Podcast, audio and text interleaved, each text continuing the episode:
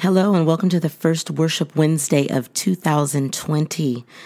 I know that most New Year's Day social media offerings are replete with a new year, new me, and this is going to be the best year yet offerings. But the reality is, 2020 may not hold those pie in the sky, warm, fuzzy, and happy moments. There may be some trials. There may be some breaking and remolding that takes place. The lesson in all of it is to allow the peace of God to rest upon you as you work through the difficult times.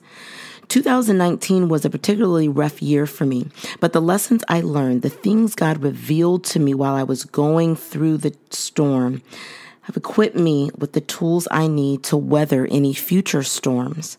So I look forward to a new year with great expectation and receive whatever God has for me.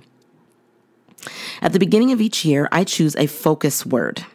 So my word for this year is stewardship. I'll provide a link to the blog post uh, below in the description box on why I chose stewardship for 2020. But it goes hand in hand with this week's focus song, which is Make Room by Jonathan McReynolds.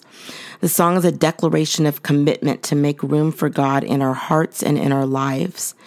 I'll provide a link to the song as well as post the lyrics in the description below.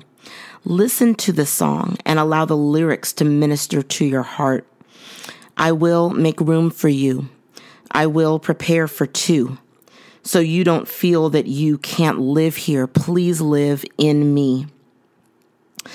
You know, we have a way of becoming so busy with all the things that we forget to make time and space for God.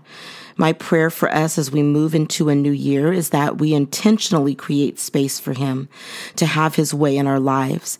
So, whatever it is, whatever is taking up space in your life to the point of hindering your time with God and for God, whether it be your own stubborn will or an unhealthy habit or practice, move those things out of the way to make room for God.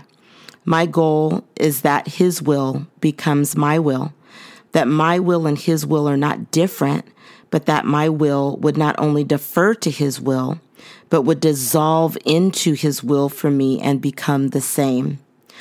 I'm making the commitment to intentionally create space for God, and I pray you will do the same. So until the next time, I pray that you are blessed. I pray that your family is blessed. And remember without a shadow of a doubt that you are loved. God bless.